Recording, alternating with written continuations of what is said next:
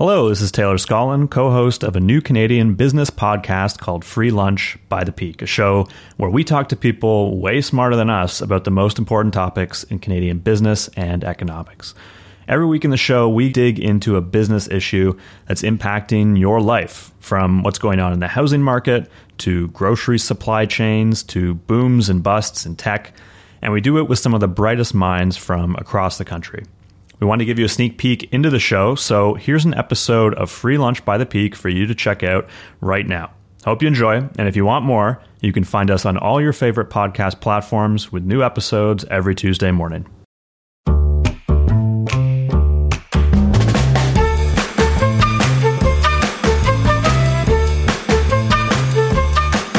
Hello, and welcome to another episode of Free Lunch by the Peak. I'm Taylor Scollin. And I'm Sarah Bartnika. And we're back with the first episode of 2023, kicking off the new year with an issue that we know is at the top of a lot of people's minds pretty much all the time, which is housing. And we've got a fantastic guest with us today to unpack what's going on in Canada's housing market as we head into 2023, what's driving the growing affordability crisis in the market, and what needs to be done to turn that around. Uh, Mike Moffatt is an assistant professor in the Business, Economics, and Public Policy group at Ivey Business School and the Senior Director of Policy and Innovation at the Smart Prosperity Institute. Mike, thanks for joining us today. No, thank you for having me. So, I think a good place to start here would just be to take kind of a high level overview of where the housing market is today, because I think it's changed a lot since the start of the pandemic. So, maybe you can just walk us through that period from 2019, 2020 until today. Um, and describe what's happened and where we're at right now. Okay, so if we go back to before the pandemic, and I, I, know this is hard to remember the sort of before times, but uh, in, in the sort of before time, we had uh, a really hot housing market in in, in southern Ontario.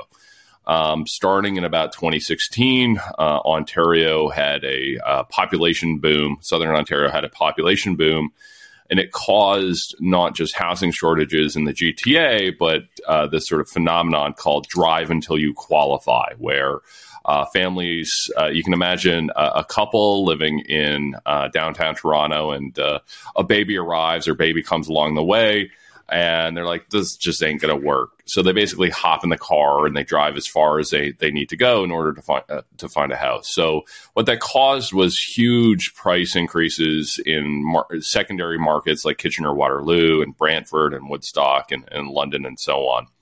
So that was the context before the pandemic.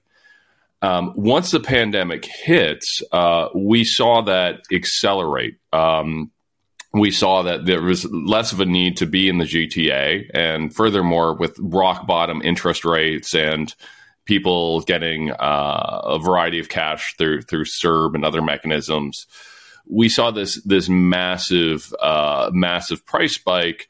And as well, we saw out migration into other markets, particularly Atlantic Canada where we started to see prices spark, spike in, in, places like like Moncton and uh, places like that that historically hadn't seen much in the way of price increases. So that's what we saw during the pandemic. The, the prices went up everywhere, but particularly in secondary markets in southern Ontario, along with Atlantic Canada.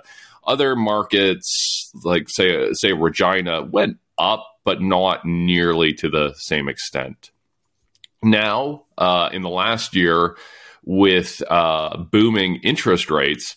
Uh, you know, interest rates going going up from basically nothing up to uh, four and a quarter percent on the overnight rate. That's caused uh, the housing market to essentially dry up in a lot of these historically hot markets, where uh, not only are prices down, but transactions have fallen to levels that we haven't seen since the financial crisis. Because basically, nobody wants to buy a, a house when interest rates are this high but as well because the sort of sticker price of uh, houses have has gone down sellers are going to be like well i don't really want to to, to sell a house for for less that you know um, for 250000 less than i could have got six months ago. Even though that, that's not particularly relevant because none of us have a time machine uh, and can go back to those prices there's still this sort of loss aversion that that happens. So in southern Ontario, we're seeing big price declines, though not necessarily any increase in affordability, because any changes in the in the prices are more than offset by interest rates. But what we're still seeing is increases in prices in some of these non-Ontario secondary markets. So so Calgary and Edmonton are seeing price increases, Alberta seeing price increases.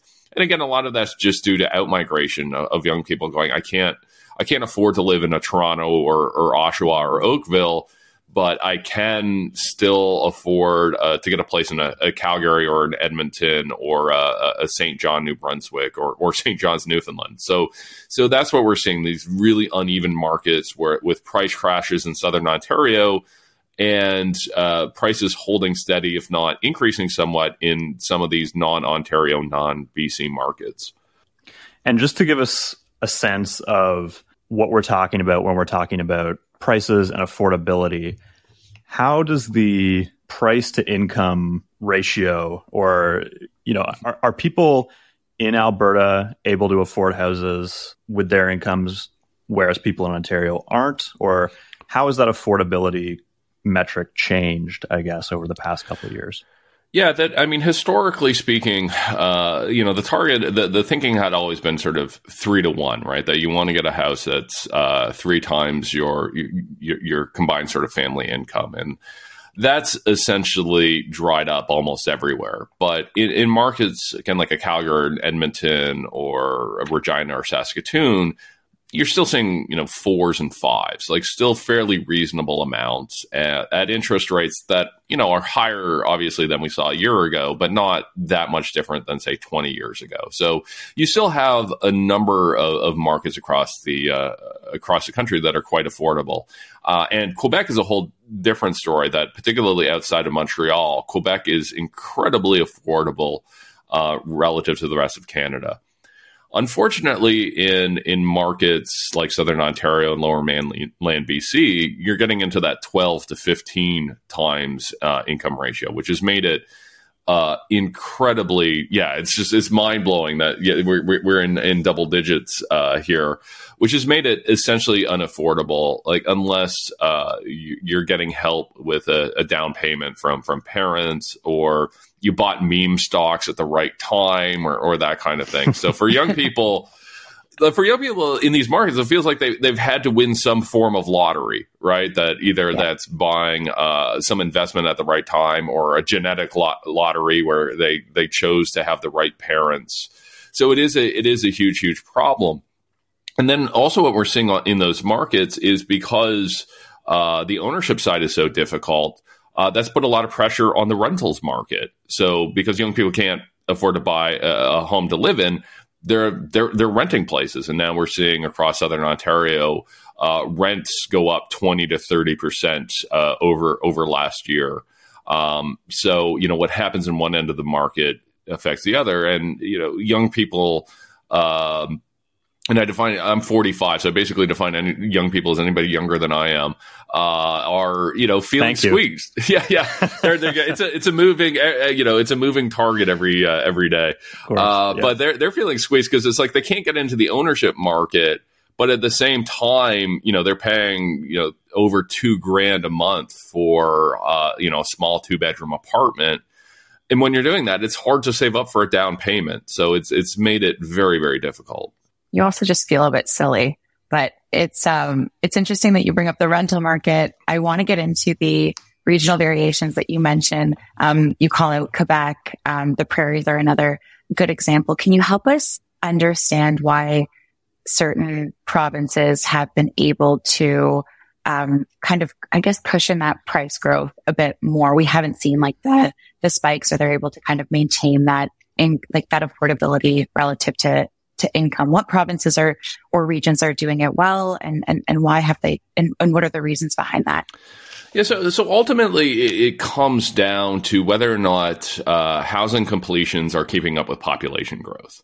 Right, that's that that's essentially that. It's not the entire story, but that gets you about seventy to eighty percent of the way there. So. Uh, you have some markets, uh, like like most of Quebec, that just haven't been growing all that fast. Uh, that haven't, uh, you know, their populations are are pretty steady. Um, so they haven't had that much trouble keeping uh, keeping building up with population growth. That would have that would have applied to most of Atlantic Canada prior to about a year ago or two years ago when all the Ontarians started moving in. It was kind of the, the, the same thing where where they weren't growing all that fast, and that that put a, a lid on on rents. So those are, that's sort of one side of the market that's been able to retain affordability. The other side I would call the fast growing population, but but fast growing housing as as well. That they've been able to keep a, a lid on things. So that would be your your Calgarys, your Edmontons, to a lesser extent Montreal, um, Saskatchewan as well. And there's basically two models that that you can use to get there. One called the kind of Saskatchewan model, where it's just like we've got a lot of land, and if we want to build out, we can we can build out, and there's not you know there's not that many constraints. So it's a very sprawl centric model that they're able to do in a way that say Toronto can't because either if you're Toronto and you're trying to build out, I mean, you're either hitting Mississauga or you're hitting Lake Ontario, right? There's just nowhere, there's nowhere you can go. Um, so, and you get that a little bit in, in Calgary uh, as, as, well. But you also have this secondary uh, way, like a Montreal or to a lesser extent Edmonton, that's been more on building other forms of housing. So, sort of missing middle uh, kind of things, where, you know, Montreal, and it just jumps out in the data, like how many families live in two to four bedroom apartments, you know, like in mid rise type apartments. And it's a housing form that doesn't really exist in, in much of the rest of the country. Uh, in Edmonton, there's less of that, but they've also, you know, focused more on building infills, done things like removing uh, minimum parking requirements and that and that kind of thing. So, so those are the two models for sort of affordability. Either be somewhere that's not growing their population a lot, or somewhere that's able to to keep their housing starts high. Where in in lower mainland BC and southern Ontario, those haven't really been options. Part partly for regulatory reasons and, and partly just for geography. Like in Vancouver, you're you're hitting the mountains and the ocean. In Toronto, you're you're, you're hitting other communities or, or Lake Ontario, so that really limits uh, limits your ability to build outward. So the geography, I guess we can't really do much about, but the other side of it, the regulatory side, I want to get into that a little bit. Um, what is the role of the the municipal government, the provincial government, I suppose the federal government, uh, in setting these regulations that seem to limit new home completions um, in southern Ontario and lower mainland BC? What's the po- what policy is going on there that is preventing that supply from being built? So it's uh, it's a number of things. So again, we talk about sort of parking minimum. So we have these you know rules in, in places where we're trying to build like a mid-rise apartment n- near a, an LRT or subway line and the government says, okay, well, you have to put in so many parking spaces. You know, developers are like, well, we don't have the room to do that. And secondly, that kind of defeats the purpose of building these along transit lines and trying to incent people to use transit. And then all of a sudden saying, okay, you need to have at least one parking spot or if not two per, per unit. So regulations like that play a role. Uh, zoning uh, issues play a role. You know, if you look at most of our cities in Southern Ontario, um, they're zoned for single family homes and are only, you know, that's the only sort of form you're allowed to build, which isn't a particularly efficient use of, of land. So you have all of all of these constraints, and we're starting to see cities um, deal with those kinds of things. So so the city of Toronto, for instance, Mayor Tory has uh, pushed through a number of reforms uh, that have been somewhat controversial on uh, on zoning reform, on legalizing rooming houses, and, and, all of these sort of alternate forms, which I think will make a, a difference. There is a provincial role as well, because one of the challenges, like let's say you're you're you're Brantford or you know one of these secondary markets in Southern Ontario or Woodstock or, or something like that, you can do all the right things on housing. You can have the perfect regulatory system. You can have a council that is pro development and pro development in, in, the right way, like not a, a sprawl development, but pro infill, pro, you know, the most urbanist uh, city council you can imagine. and all you're going to get is more people moving in from the GTA. You're never going to be able to solve your local right. housing shortages. So that requires provincial leadership, right? That that, that the province can set uh, minimum standards uh, that that would apply to the province as a whole. And they've done some of that with with Bill 23, you know, their um, the, their, their new uh, housing bill, you know, some of which is is good, some of which is is problematic.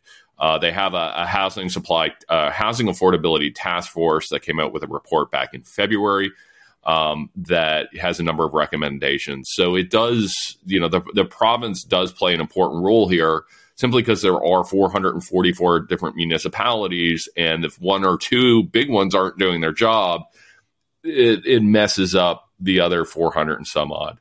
The federal government has less of a role uh, to play, but they do have a $4 billion housing accelerator, which they can use to sort of buy reforms at the provincial and, and municipal level. So they're less directly involved on the regulatory side, but they could, you know, they could absolutely, uh, absolutely play a role.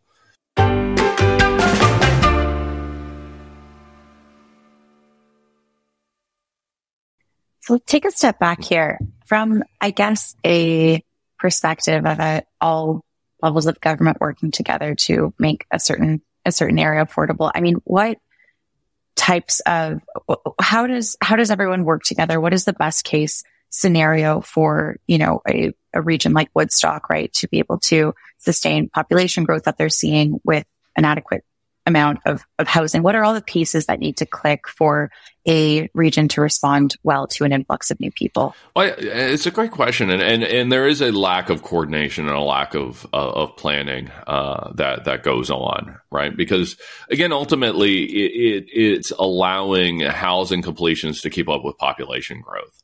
So ideally, we should be uh, aligning our housing policies with the policies that affect population growth, which are things like international student rules and immigration and, and so on.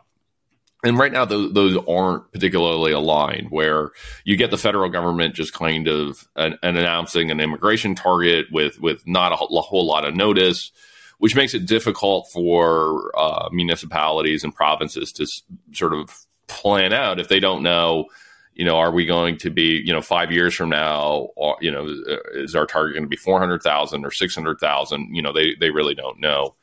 And then on the international student side which actually drives a whole lot of housing demand in, in Ontario um, there's almost no planning what, whatsoever where the colleges and universities ultimately are the ones who decide how much enrollment uh, is and they basically at some point just kind of tell the cities, "Oh, by the way, you know, we are adding 5,000 students." You know, you you sort of figure out how to deal with this. So I think ultimately right. we need to have that that coordination uh, between all three levels of government and the higher education sector and come up with these plans because otherwise, uh, you know, municipalities are just kind of guessing uh, how much you know how much housing they need and how how that affects their uh, regulatory reform. So, and it's a classic Canadian problem that we're seeing right now in, in healthcare and other areas as well, where you know different levels of government are responsible for different things, and they don't always play nice with each other. Well, I'm happy that you mentioned immigration because it's the question that's on like seemingly everyone's mind right now is can Canada support the influx of over a million immigrants over the next three years, which is the ambitious target that the federal government has set out. And it's interesting that you mentioned too that, um, this level of government, you know, makes this big promise, but doesn't, you know, isn't on the ground as much as, as the other two levels of, of government. So, uh, what is your, uh, what is your take on, on what the answer is to that, uh, to that big pro- promise and how it's going to play out? Well, I, I certainly think it, it, requires more planning. Um, the the way that the federal government has has gone about it is is problematic. Of just sort of announcing targets and going, okay, you guys figure out what, what to do uh, with this. I think it's it's highly highly uh, problematic. I, I think we can if if we're smart. And I think, you know, somewhat ironically, um, it can actually help if, if we get the immigration system right. It can actually help with the housing crisis because one of the biggest barriers uh, to getting the houses built is a lack of skilled trades. and and part of that is we need to change how we do uh, immigration in, in, this country. So I, I, always like to use this as an example. I'm a you know I'm a white collar university professor, you know, who you know has this uh, you know sort of what would the immigration system would be considered sort of a high skilled uh, job, and you know people someone with my profile who wanted to move in from uh, the United States or China or India would do very, very well uh, in our immigration system. My dad um, is a retired sheet metal worker, um, you know, who who sort of you know built uh, back in the 1970s, did uh, you know heating and cooling and duct work on apartment buildings and things like that.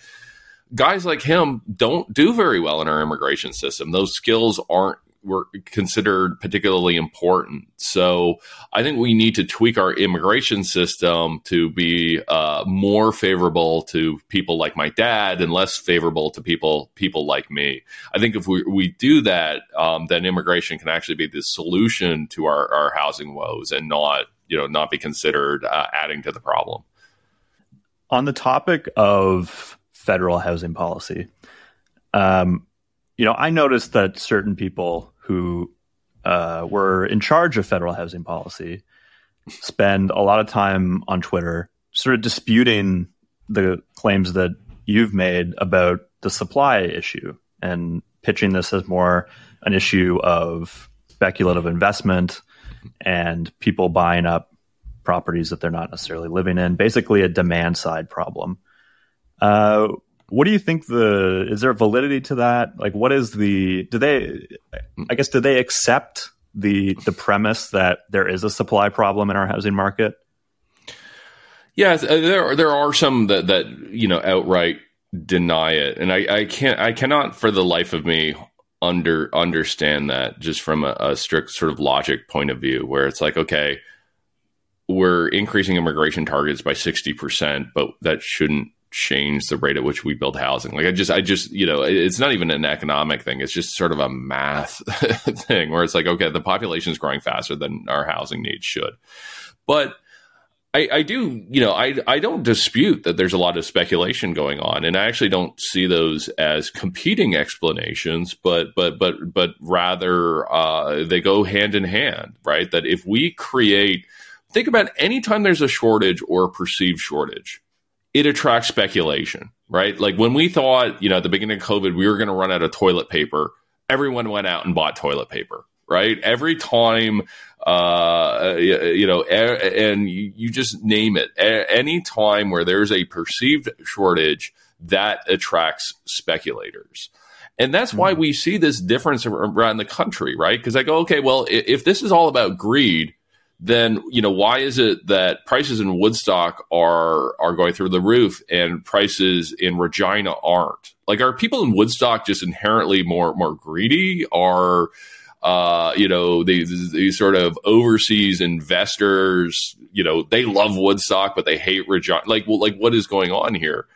Well, the answer is one's a speculative asset and one isn't, right? That that one has a supply shortage and one doesn't. So that's you know, I don't see that as being um, these complete competing explanations. And in fact, you know, I, I, see them going hand in hand. And you know, I, am f- fine with um, with things that reduce uh, speculation, right? So there are, you know, there's talk about uh, having. Um, you know, cracking down on you know overseas investments and you know having a beneficial registry ownership uh, system and things like that. I'm, you know, I think all of those are beneficial things, but I think ultimately we have to realize that th- those are fighting the symptom. They're not fighting the underlying cause.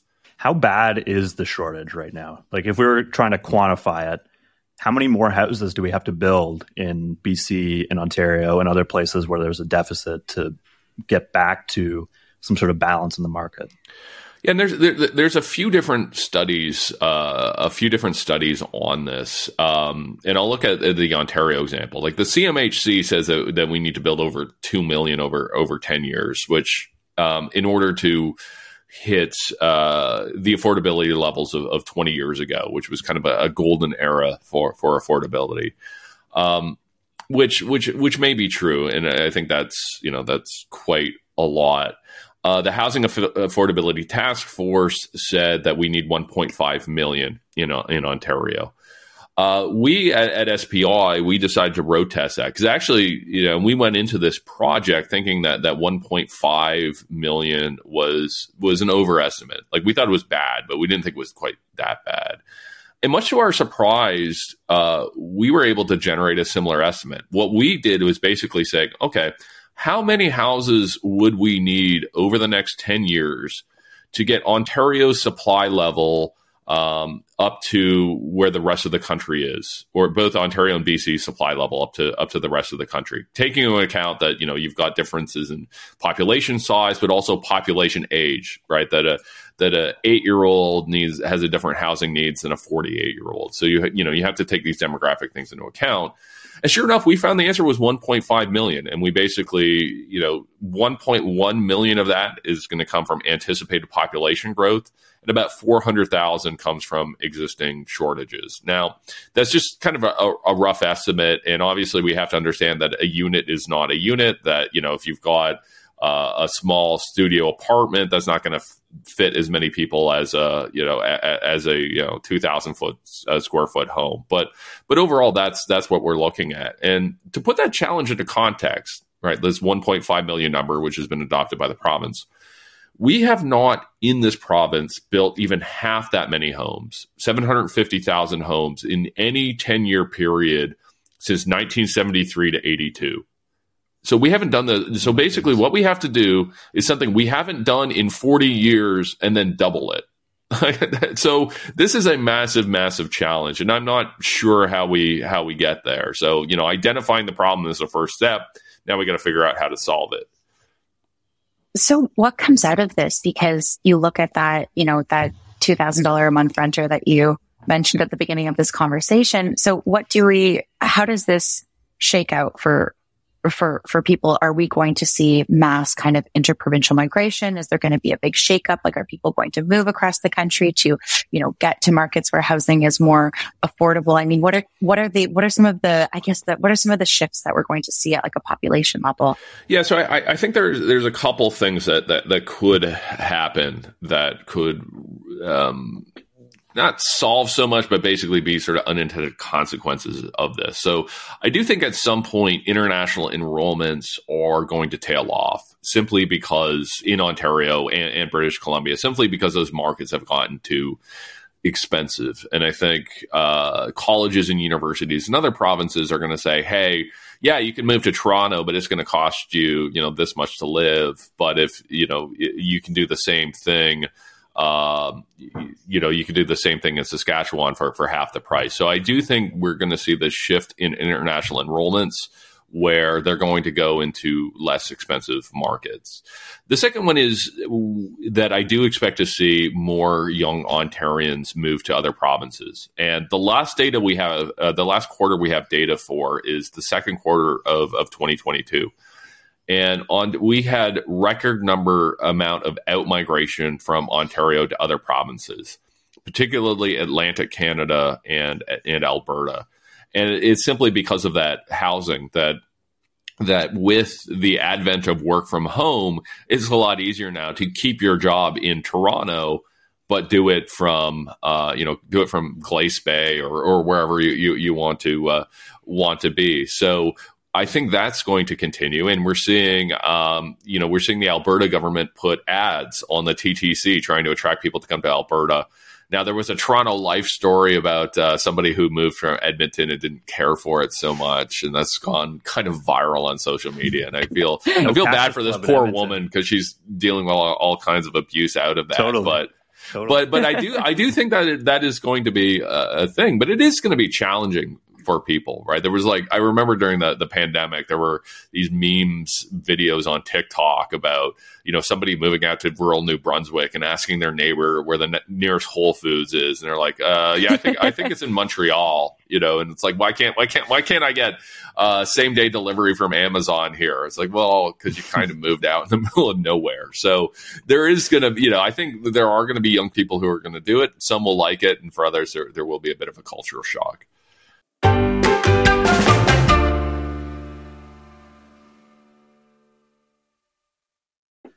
Do you think, uh, for those of us who are on the sidelines of the housing market, that higher interest rates have any uh, promise of restoring some sort of affordability? I know you mentioned earlier that it really, you know, prices have fallen a bit, but the higher cost of borrowing basically offsets any advantage there. Is there any uh, chance that the prices will fall, you know, significantly enough just on the back of tighter monetary policy and higher borrowing costs to make houses affordable again, or is that uh, it, basically impossible with the shortage? Yeah, I, I don't know if it's impossible. I think we, we could have uh, a, a, period where interest rates stop going up, but but prices continue uh, to fall. Uh, so so it's it's certainly possible, and even right now that that although the, you know the monthly payments have risen, you know, gone uh, stayed the same or risen a bit, because the sticker price is lower, it does mean that the the sort of down payment that you need to make is is lower, which which does have some benefits. There is a, a possibility that over the next six to eighteen months, that we go into a recession. Um, that overall, uh, some of some of these investor speculators who bought up multiple properties are feeling a little bit over leveraged, not able to make those payments and, and start dumping uh, dumping homes. So I think there is the the possibility in the short term for an increase in affordability. Uh, my concern is more the sort of the, the longer, like the five to ten years out, right? That um, you know the the long run outlook looks to be less affordability unless something unless something big changes either on the international student side or we just get really good at building homes. But yeah, I do I do think there is a very real possibility of uh, of some short term instability in the housing market, which will create uh, affordability for first time home buyers. Is there any is there a level of risk that you'd assign to the possibility of a kind of an 08, you know, in America style foreclosures or, or things of that nature, or, or does that uh, scenario feel a little bit extreme at this time? It, it, it's possible, though the, the dynamics in Canada are a little bit different. Than, than the United States, um, you can essentially sort of walk away from your mortgage. You basically just hand your keys back uh, to the bank and, and say, like, look, I'm I'm underwater. You you you you you take that back. Here, outside of I believe Alberta, that's not possible, right? That that that you're still you're still on the hook for these things. So I I do think. Uh, like, like unless there's a, a, personal bankruptcy, and then you know, then there's a whole adjustment process that, that goes on. But it is certainly possible that you you find yourself or, or people investors find themselves so underwater that they are starting to declare bankruptcy, and some of these homes are are going on the market. So I, I you know I, I, I do think that's possible. Um, where I, I, think it would be different than US in the 08 is I don't think it creates the same level of systemic risk. Like I don't I don't think the big five banks at that point start to find themselves in in, in trouble. Mm-hmm. So um, so on the individual level, yeah, I could see something like that happening. On more of a systemic risk level, uh, like I don't, you, we're not going to have a wave of things where you know one day it's just like we wake up and you know Washington Mutual doesn't exist anymore, like it did in 08. Like it's it's going to be a very different dynamic. I think it's interesting to talk about this in the context of seeing these stories come out about, you know, so many uh, mortgage holders kind of hitting their, their trigger rates, um, where most of their payments are, are going towards interest and not the principal loan amount or kind of seeing that a lot of, you know, people have their, their variable rates up for adjustment pretty soon. Are those, um, are, are those percentages, which, which seem quite scary, a real risk as well? Or is, um, or, or are there, or do you think that there's a chance that homeowners are going to come out of this, um, I guess, relatively unscathed compared to the amount of stories that we're seeing that would, you know, that are kind of ringing alarm bells around those, around those, um, around those topics. Yeah, no, I, I think it's a real, uh, I think it's a real risk both on the on the variable rate market and as well. You had a lot of people, um, you know, back in say 2020 or 2021 lock in on a on a two or three year fixed, and those are starting to to to roll over. Um, you know, I have the worst of all worlds because mine rolls over next summer, but it was a five year fix from 2018, so I never got any of the uh, savings. Um, but but but you so uh, but you know, uh, but I it is certainly something that I'm I'm thinking about is like, okay, what, what what's this market going to look like uh, next summer? And I do I do think it is uh, a, a real risk for people, and it'll be interesting to see how this how this plays out. Like, are they going to uh, are they going to try and sell? Is this going to cause a wave of personal bankruptcies? Or are they going to go, okay, well, I, I still want to, you know, I can't really get out of this place. So could I rent out a room given that, or, you know, rent out part of the house given that, uh, you know, the rental market, uh, you know, is going through the roof in, in these places. So, I'm not exactly sure how this is going to play out, but I, I do know that there are going to be a lot of uh, a lot of families and a lot of uh, investors who are in a very un- uncomfortable position next year and are going to have to make a number of um, number of tough decisions. And I think as well that this has sort of macroeconomic impact uh, because even if they're keep, finding ways to keep their homes and, and paying these sort of massive stream of interest, well, that's money that they're not, you know, pumping into the rest of the economy. So, which is kind of what the Bank of Canada is expecting with these rate hikes in the first place, right? That that that they're they're seeing that as the mechanism to cool down the economy, going, okay, well, you know, one way we can ratchet down consumer spending is to, to raise interest rates, and that's going to cause households to uh, to cut back on their spending. I'm I'm interested in this uh, dynamic of housing, specifically in Canada's economy, and how it seems to dominate such a large share of our economy and personal economic choices that people make, including where to live, which obviously impacts your job prospects and all these things. And I saw on Twitter this morning someone talking about maybe maybe it was you, Mike, mm-hmm. talking about how uh, young people moved into crypto. Yeah. Uh, perhaps instead of saving for a down payment, because it seems like the only way you're ever going to be able to afford a home is if you win some sort of lottery and crypto is a place to maybe roll the dice. Um, what are the sort of secondary economic effects of a housing market like this that we don't talk about as much? Yeah, so I think I think there are a few of them. So, so one of them is it does increase uh, the the type of investments that, that young people with uh, with a bit of uh, income make. So, uh, there's a there's a, a, a, term I can never remember exactly what it's saying, but they're called Henrys. They're like high earners, uh, but not not not not rich not yet. rich yet. Yeah, so the, the Henrys. Uh, not rich yet. Yeah, yeah, high, yeah, high earners, not rich yet. Henrys. It, it absolutely, and there's research, you know. So I was quoting some research out of the United States that it does cause Henrys to make riskier investments than they otherwise would because uh, they're going, okay, you know, at, at, at, the current rate that I'm saving, you know, it's going to be, you know, 15, 20 years before I'm able to, to have a, a down payment. And, you know, I'd like to, you know, I'd, I'd like to own a, a, home before I'm, you know, 45 or, or whatever. So yeah, absolutely. It causes, it causes the Henrys to, to act in, in riskier ways. So that, that's the first one I see.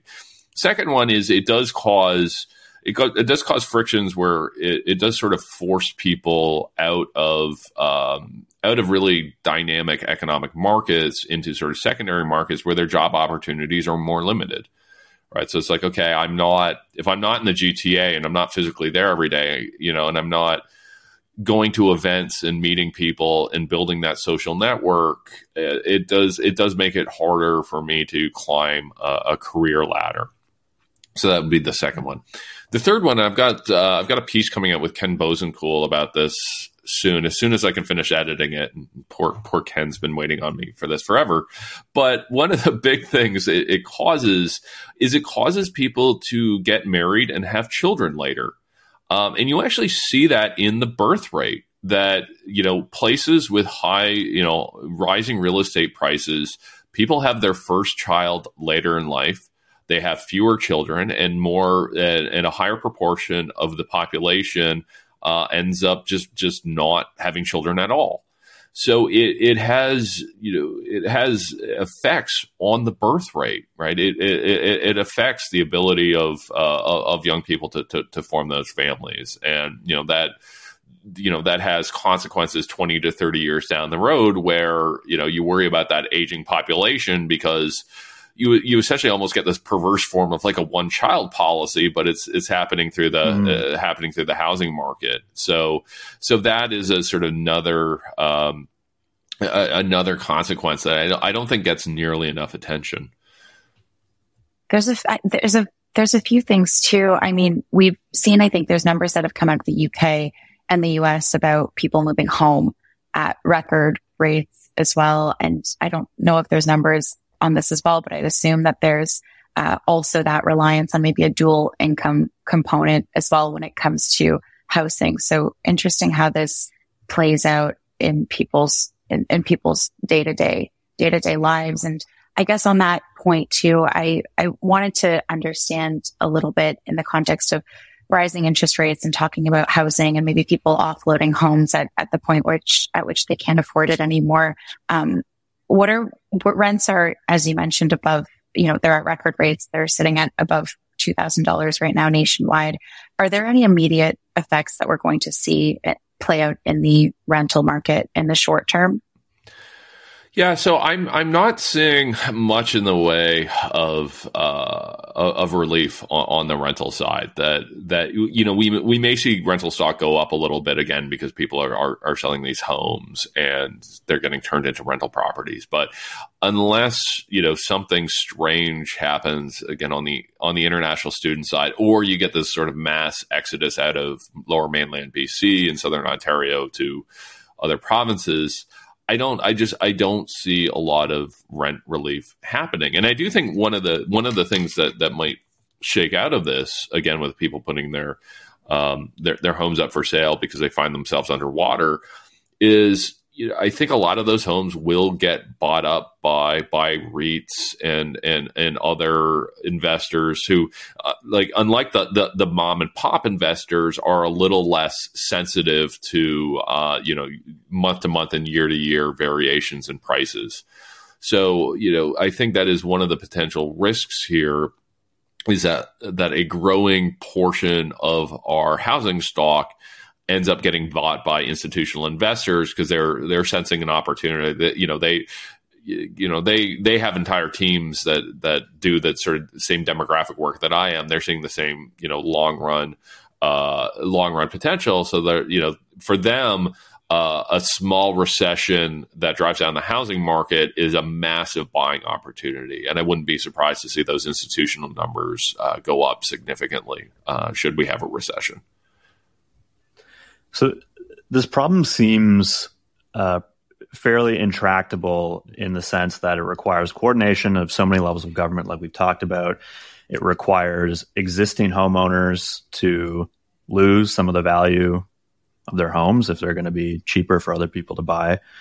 Um, is there any precedent for other jurisdictions digging themselves out of a hole like this? And uh, what would that look like? I mean, what, has anyone done this successfully?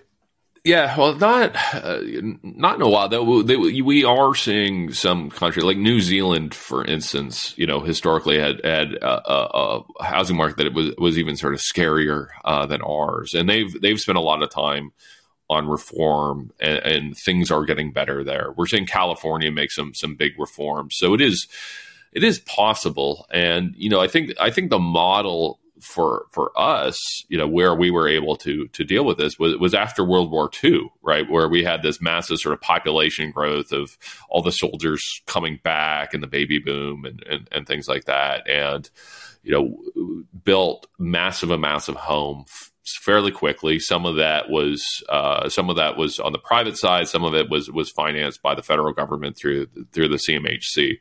So it's certainly possible, right? And we have we we have seen this historically before, but you know, it's it's it's going to take a few things. Like like it's it's going to take uh, politicians who you know sort of understand the magnitude of the problem. And it's one thing to just say, yeah, we need 1.5 million homes, but then go, okay, well, what does that actually mean?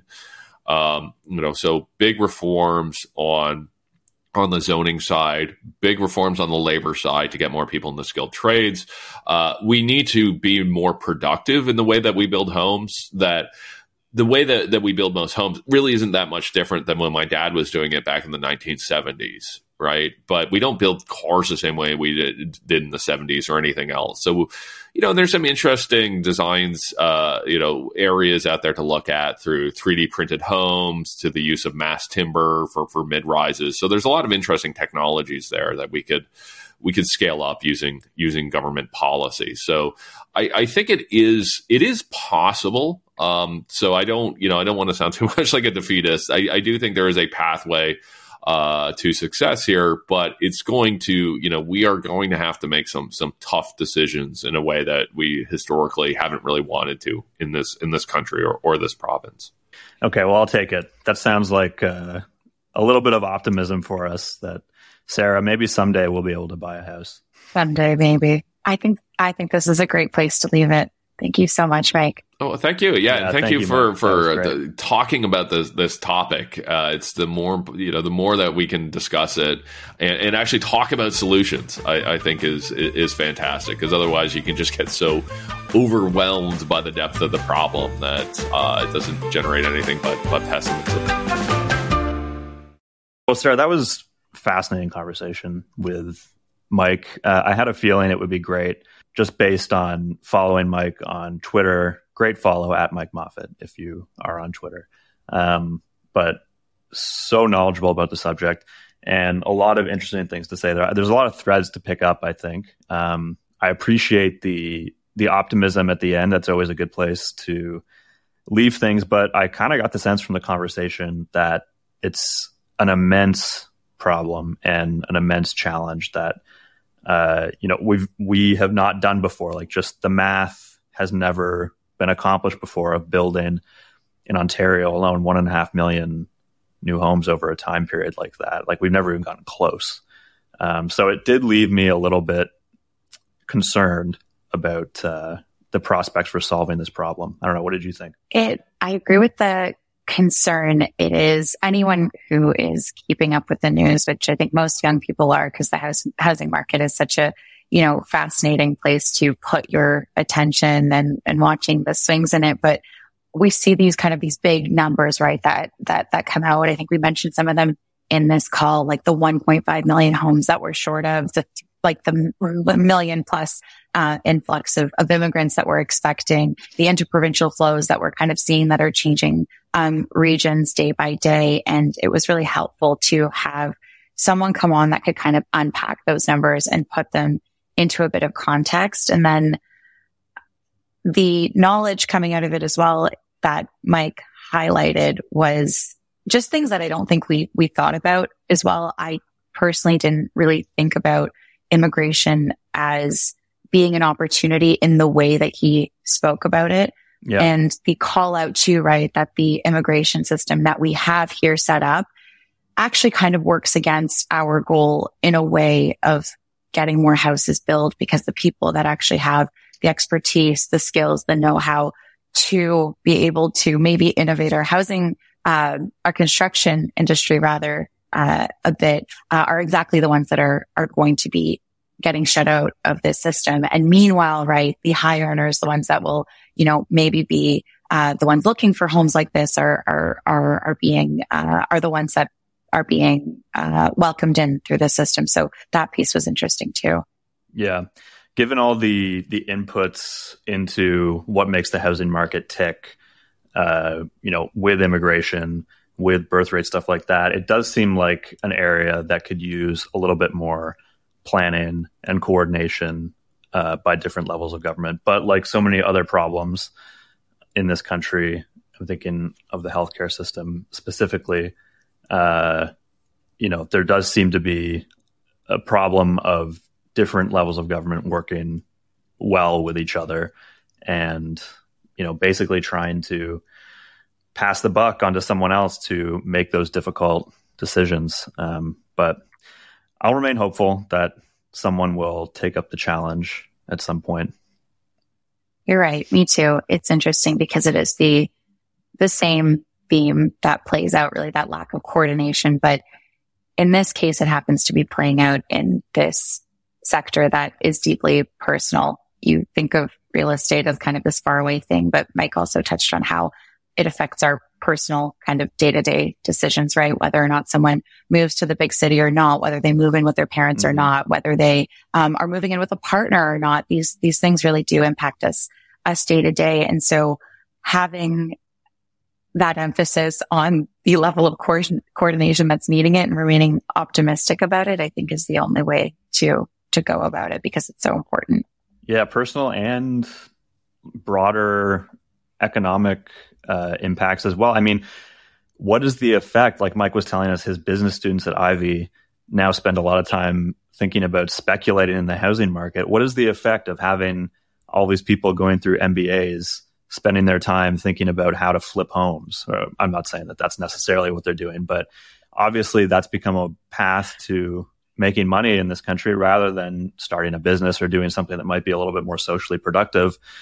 It's how can we, you know, get a bit of return by buying a property and selling it two years later. Uh, that doesn't seem like a good use of our our human resources as a country. Definitely, definitely not. Well, I'm excited to have uh, Mike on again because, like he said too, there's going to be a lot that shakes out in the next six to 18 months. I don't know if anyone can really anticipate what the market is going to look like and how this is going to um, affect uh, homeowners and then the economy at a broader level. But we just kind of have to kick back and, and watch how things play out. Okay, well, should we leave it there for now? I think so. This has been another episode of Free Lunch. My name is Sarah Bartnicka. You can follow me at Sarah Bartnicka. And I'm Taylor Scollon. You can follow me on Twitter at Taylor Scollon.